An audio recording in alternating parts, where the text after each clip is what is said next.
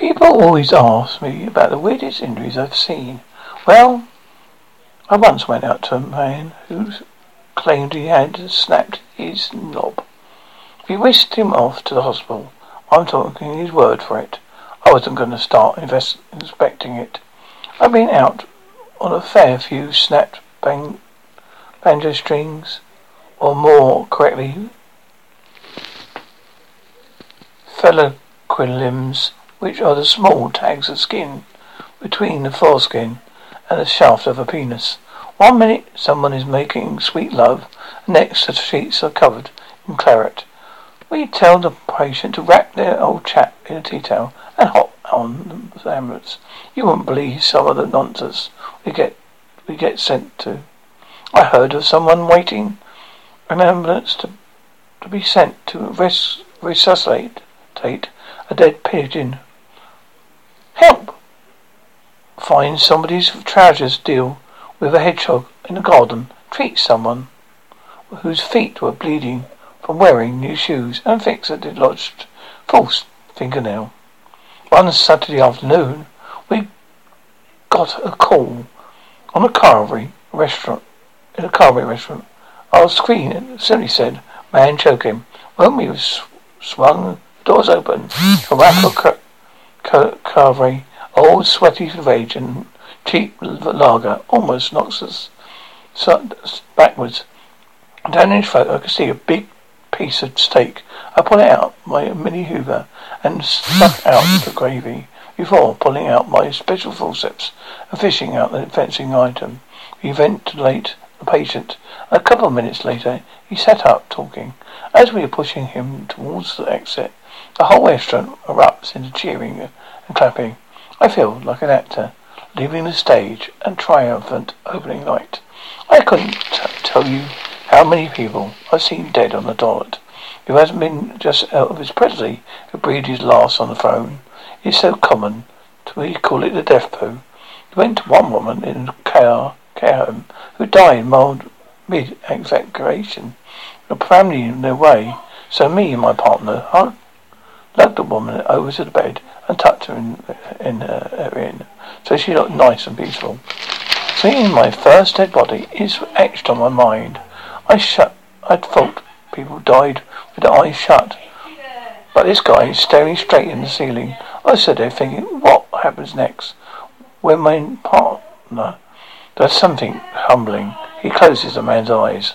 Back downstairs, my partner breaks the bad news to the dead man, man's wife. Your husband has passed away in his sleep. He couldn't have known anything about it. An ambulance person's job isn't just to treat the injured and sick. It's also to bring calm dignity and console the bereaved. A message comes through seven week year old child not breathing, cardiac arrest. I switch on the blue lights and floor it. We can only drive an ambulance 20 miles per hour over the limit. It's not a rule. It's usually usually flouted. But this particular job is a case of bollocks to the rules. Yeah, the baby is seven weeks old and is white, floppy, and bleeding from the nose. From arriving in the house to driving in the hospital, where it takes no more than three minutes, Dad has fallen asleep on his bed next to the baby, rolled over and suffocated it. And Mum had been out with friends, the first time ever since her baby was born. After our treatment, the decision is made to cease CPR. Mum screams again, No, you can't stop, but the baby is dead. Yeah, be there in a minute. There's nothing more we can do. I'm only 15 years on the front line. I see so many lives, lives lost, but so many lives saved. There's a superstition in the ambulance service. If anyone says word quiet, the shit will suddenly hit the fan. So we call it the Q word, just as the actors prefer, never, never refer to Macbeth as Scottish play. But most but there must have been a lot of ambulance workers forgetting themselves of late because the shit's hitting the fan every day. Suffice to say, the state of the ambulance service scares me. Well, when the ambulance arrives, I guarantee you, you'll get the best treatment possible. But you arrive too late. When I started, there's a snooker table in the ambulance station. The other calls wait for us. We don't have time to go out go to the toilet, let alone make sure you have ship shape. It's not uncommon to be on a job, open a bag and discover something is missing. The job comes on on screen. Child fallen over in his shower, unconscious. I try the door. It's locked. Suddenly we hear the thud, thud, thud. Big feet thundering down the stairs. Door opens, swings open to reveal a big burly lad with a limp child in his arms. He says, "There you are. There you go, mate." He says, shoves the child into my chest. So is she is if she's nothing more precious than a pile of dirty washing. I can tell you immediately the girl is about two years old, has horrendous injuries. Her face is black and blue, has her legs, her eyes up closed, closed and pupils dilated, and her breathing as noisy and slow. I hand the patient to my co-mate, Paul. You can feel her body checking, which suggests that it has also broken bones.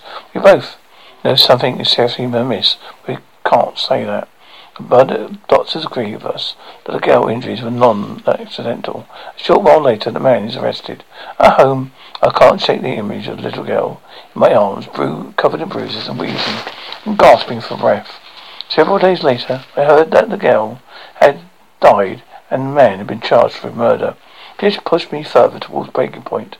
I became more withdrawn at work. I stopped playing with my kids. I started drinking heavily combat my anxiety, help my sleep. My doctor was so understanding and supportive. He signed me off work and referred me for counselling. The man changed his plea to guilty for manslaughter. Crown Prosecution Service accepted he had lost his temper and violently shaken her. He sentenced to nine years in prison. He felt like this guy had got away with murder. If he hadn't, it wasn't until I was diagnosed with post-traumatic stress disorder, PTSD, that I realized I was vulnerable. As everyone, and that everyone was, I wrote and posted to the first of many blogs detailing my crash and subsequent road of recovery.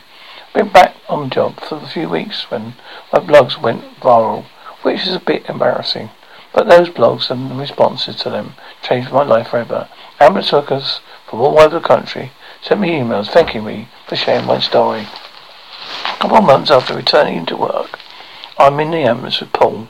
A job appears on the screen. Female bleeding PV per vagina.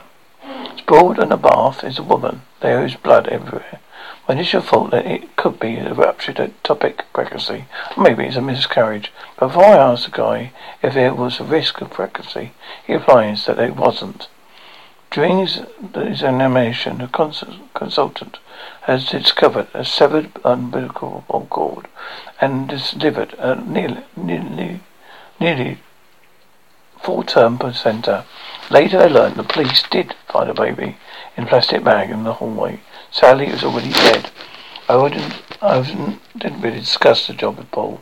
He seemed happy that plodding along and took what that to mean he was a stronger person than me.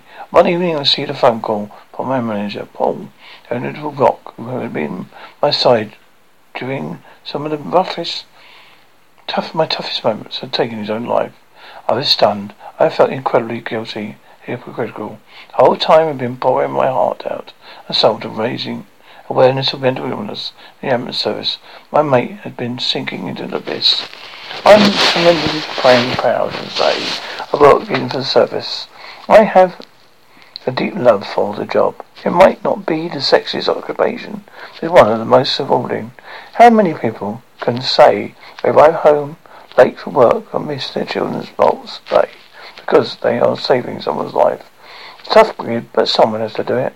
I'm glad it's me. I feel one like the luckiest man in the world. This is following extracts are from 999 My Life on the Front Line of Ambulance Service by Dan Farnworth. Published by Simon and Schuster.